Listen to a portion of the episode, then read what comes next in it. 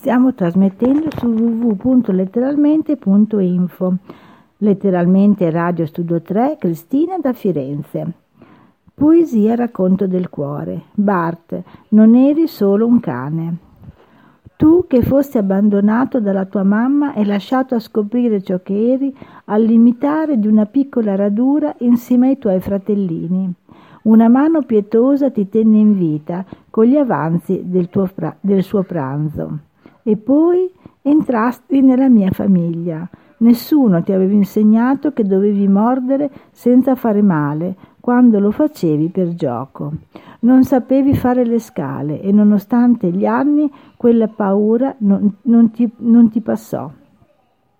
Avevi un cuore grande che mi stette vicino quando fui in bilico sul burrone della vita e anche grazie a te che decisi di non intraprendere quel volo, ma trovai la forza di affrontare la vita. Tanta era la cattiveria che avevi per i tuoi simili del tuo stesso sesso, tanto era la bontà che ogni giorno mi dimostravi.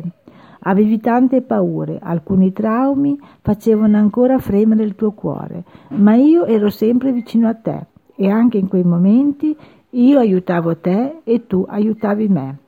I tuoi, I tuoi, occhi, dallo sguardo più dolce del mondo, le tue buffe posizioni mentre dormivi, sempre ricorderò.